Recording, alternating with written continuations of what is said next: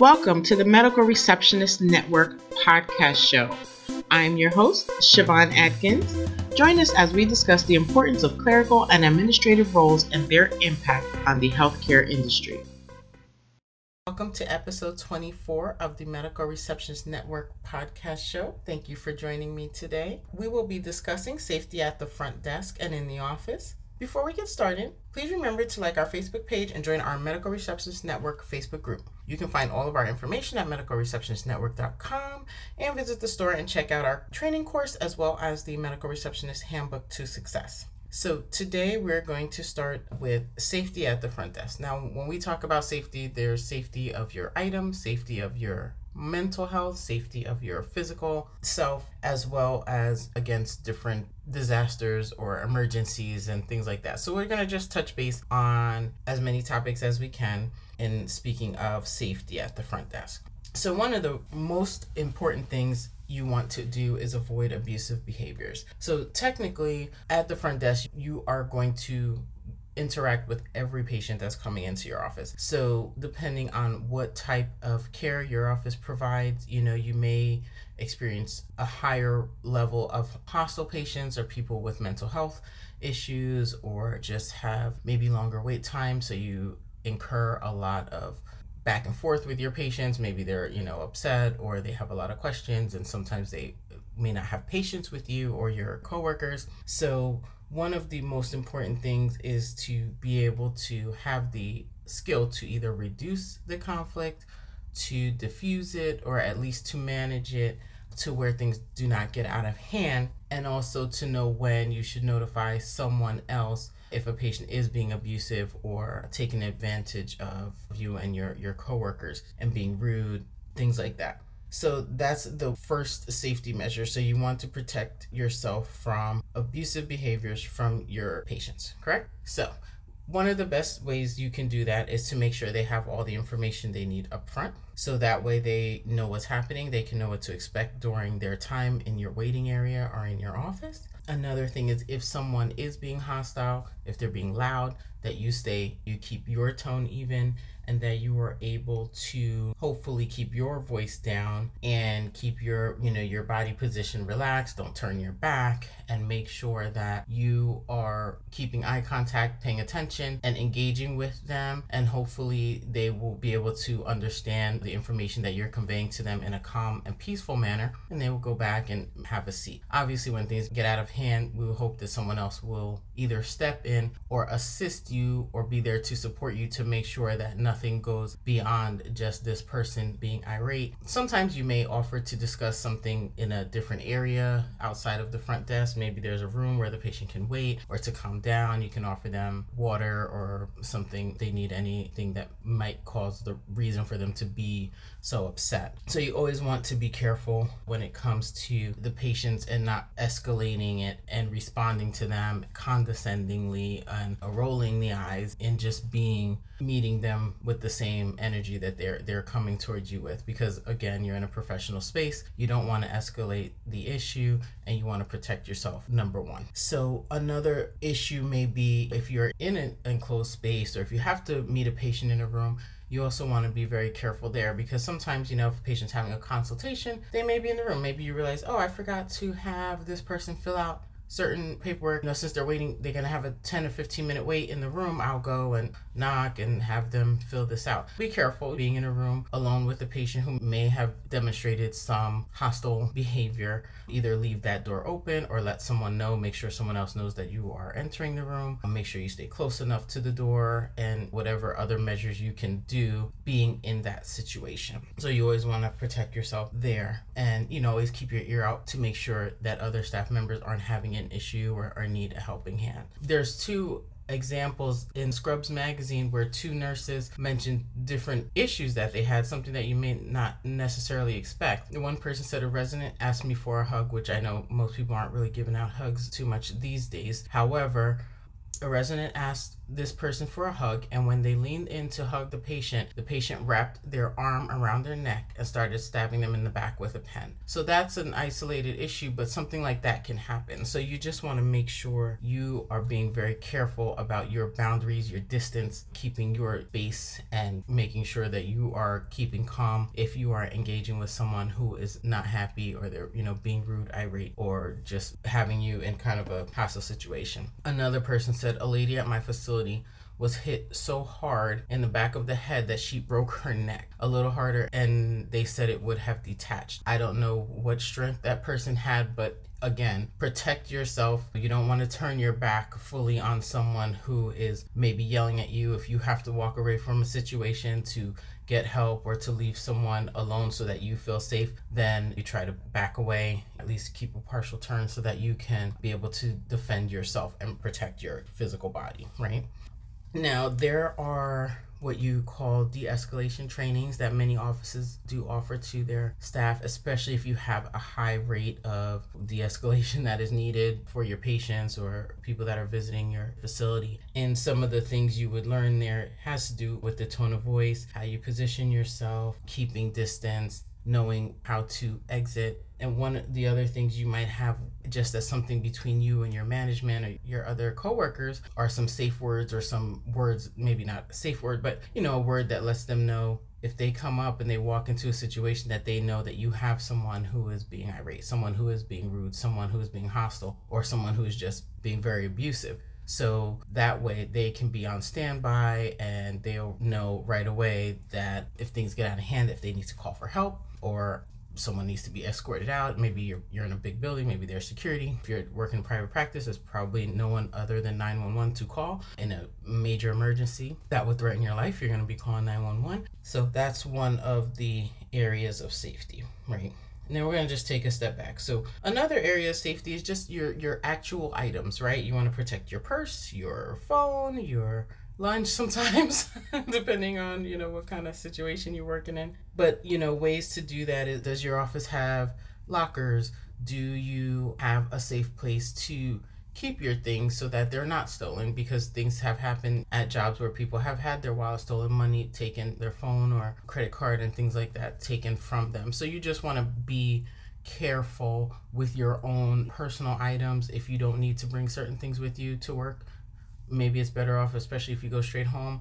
Just leave those things at home. Bring your most important things, your things that can, can fit in your pocket, especially if you have those cool scrubs. You know, there's lots of pockets usually. That way you can have a small wallet and other important documents and things in them to keep them safe. So you always want to make sure you're protecting yourself, right? And your items and your things so you can always go home with what you came with. So that's one thing I did want to touch on. And also say you have an incident or an experience with a staff member that makes you feel unsafe. What is the protocol for dealing with that? What are the ways that you can keep yourself safe if there's an argument or confrontation that takes place at work that's getting out of control? What is the process with your office? You know, is there a manager that steps in? Do you walk away? Do you go into a private room to finish that conversation and another staff member works at the desk to make sure that patients are still being addressed do you just be quiet what you have to have in your mind not only what you would do in that situation but also know what is expected of your office and what is deemed to be appropriate in your place of work hopefully you don't have to experience that and you can manage things professionally and have calm tone professional conversations with your coworkers but sometimes things can get heated and so when that is the case you want to make sure that you are thinking in a clear mind and addressing that situation appropriately.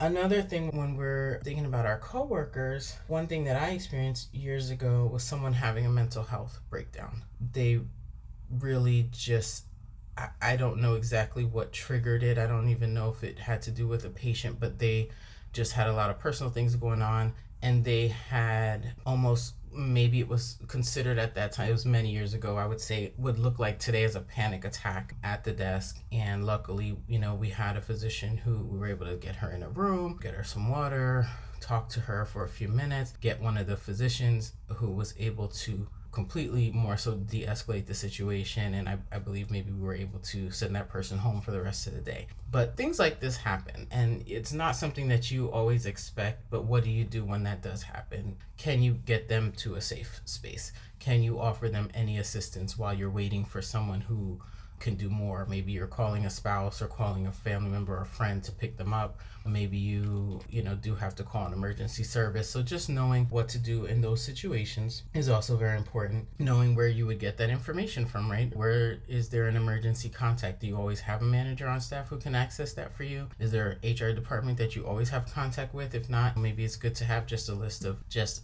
each person's emergency contact somewhere handy in your office. Another area of safety would be just safety from illness and disease and, and different things like that. So you have all your OSHA standards, we have all these things in place in medical offices and hospitals and healthcare facilities, but you always want to make sure that you are following those things that are in place so whatever protocols are in place for your hand washing, your sharps containers, anything, if you're still wearing masks, are you going to continue to wear masks? Is your front desk areas being disinfected, clean the bathrooms, the handles, the door doorknobs, things like that? That's an area of safety that you want to also keep up with because even the common cold is very easily spread among medical offices as well as you know everywhere else. So you just want to make sure you're keeping you, yourself, your staff, and the rest of your patients safe. So now also along with de escalation training. Many of you may have experienced active shooter training and things like that. So, what comes with that is knowing if you have one of those emergency buttons, if you have that, where is it located? At what point do you activate that? Also, knowing where all of the exits are knowing your location. And I just find this to be very important because, for one, a lot of people work in large buildings that have suite numbers or you got to go to a floor, there's a different suite. There might be multiple buildings in the plaza that you're in. Um, but you're just so used to going to work, you just go, you get to your office, and you don't think about I'm in building 12, suite 110, door D, you know, and just having that information in emergency is extremely important. And especially for folks that work in multiple offices. Maybe there's an office you go to once a month. You don't really know the actual physical address off the top of your head or what have you. You know, you should, but if you don't, just knowing that information because if someone points at you and says call 911 you don't even know what information you're now you're fussing fumbling around looking for a business card or you know piece of paper that has the address to the location so know where you are at all times in another area of safety we have is dealing with someone choking or someone having a cardiac issue, those type of things that maybe not your patient but your fellow coworkers. And I've I've been in an office where someone was choking. I think we discussed this before and it happened right in front of the front desk. Luckily everyone had their life support training so anyone could have jumped in. We were lucky enough to have a nurse who came and was able to free the airway of the physician who was actually choking. And it was very scary. It was probably all of 90 seconds that the entire situation took, but in that moment, you needed to move quick, which we actually did. My front desk staff at the time, I believe, were the ones who went to get the nurse, and she came right away and went right into action, right? And that's what nurses do. So, but we were all qualified to do that if we needed to. And so, actually, if you guys go to the Medical Receptionist Network website, you'll see the information for pro trainings where you can get your CPR and first aid certification if you don't already have that. But it comes in handy really does. You know, I've been in a restaurant where a child was choking and you know I've seen someone provide CPR in those scenarios. So it's you know it doesn't go to waste whether you're in a healthcare setting or just out in the world. It's it's a good skill to have and to understand for children and adults. Another area of safety would definitely be the building that you're in. Talked about knowing the exits. So now, imagine if there is any kind of disaster while you're at work. So, you want to know where the flashlights are, right? You want to know where the extra batteries are. You want to make sure those things are handy, make sure they're always kind of replenished. Checking them or testing them, and whatever the process is for your office to make sure that those things are in place for you are very important. Uh, what the protocol is if you have to lock down the building, right? What who's responsible to do what? And how do you access if there's keys that you need to lock from the inside? Are there windows that need to be secured? You know, just anything that has to do with the building itself. In the case of flooding or hurricanes, tornadoes, you know, it just depends on where you live, kind of what type of experiences you may come across, but just knowing the protocol for your office for that. And if there isn't any, en- engage your management and say, hey, you know what, last year we almost experienced this. Uh, luckily, we didn't, but if that happens again this year, how can we be prepared? You know, can we have a memo? Can we have some um, clear direction on how we should handle if water starts coming in underneath the door and we have you know rooms filled with patients or if we have uh, you know lights out how can we as the front desk because you know the medical staff may have some different actions that they need to take but what can you all do in your area with the front desk or to assist the, the back office and the medical clinical side so you just want to make sure that you are aware and also like I said, if you've been somewhere for a long time, you probably haven't revisited your safety protocols. Get to know your office. Always make sure that you know you're on the same page with your management and that everybody knows how to get in, how to get out, how to be safe. If you need to barricade yourself, if you need to, where are the uh, fire extinguishers? How to use them, have they maintenance um, and most of the time those things are, are managed by your manager but you also may be a manager and you might have multiple functions so some of that might be your responsibility. So it's important to make sure you know we're not letting things fall by the wayside because we know that there's so much other more important things as far as your patient care your billing and everything like that. And so there are two other things. Sometimes it's not necessarily your patient that may be an aggressor it may be a spouse. So also in those situations, what can you do to reduce the effects of that? Say you might have a couple and maybe the husband or the wife is upset about how their care was provided or how maybe they didn't get a confirmation call and they were late or they've been waiting a long time and the patient is fine and the partner or the spouse is being aggressive or agitated and rude. So, what do you do in those situations? Is it okay to ask them to step out oh, just for your own safety and so that you feel protected? And maybe welcome them back in when the patient is going to be seen in a room? And if that's not that doesn't work what do you do in that case? Do you have to ask both of them to leave as part of your your protocol and safety for for your staff and yourself? And also sometimes if you experience something like a suicide attempt in your office what do you have to do? And that, things like that also go under the de-escalation pot right? Because if someone attempts something of that nature you might not be able to stop and pick up the phone.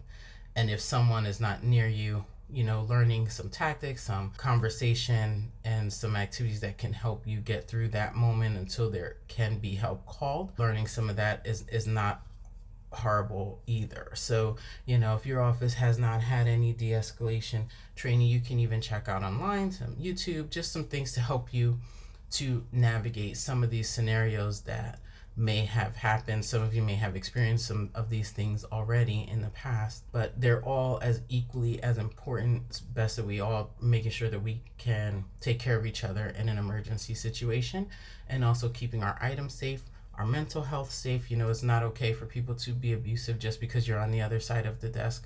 Doesn't give them a right to be rude, argumentative while you are doing a job.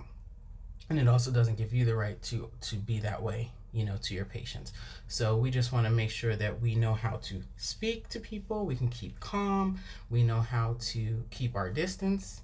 Um, know where your exits are, know what your fire and emergency planning looks like in your office, your building, your hospital, and what everyone's role is, and how to deal with an active shooter, a mental health breakdown, an irate patient or staff member.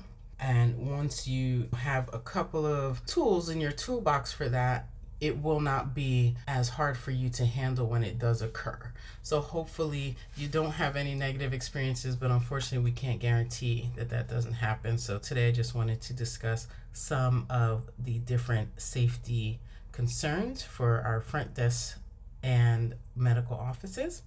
So, to close our show today, I just want to remind you to check out some of our affiliates. Pro Trainings offers basic life support and CPR training, among many other useful healthcare related trainings. If you need a new journal or planner, you can check out the Law of Attraction Planner and Best Self Journal. Links located on our website. We're coming in, you know, a couple more months to the new year, so you want to start getting ready to uh, have good planners and journals on on hand. Uh, last but not least, if you wear glasses like I do, you can also visit Zeelool through the link located on medicalreceptionistnetwork.com and check out all the cool frames and transition lens options. I appreciate your support. Thank you so much for listening to the Medical Receptionist Network podcast, episode 24. We'll be back soon. Thank you. Thank you for listening to another episode of the Medical Receptionist Network podcast show. Don't forget to visit our website, medicalreceptionistnetwork.com, and subscribe to our newsletter. If you're looking for a great resource for medical receptionists, make sure you grab your copy of the Medical Receptionist Handbook to Success available on Amazon. Lastly, if you have not subscribed to this podcast, please find us on your favorite podcast player and subscribe today. Until next time, keep being amazing.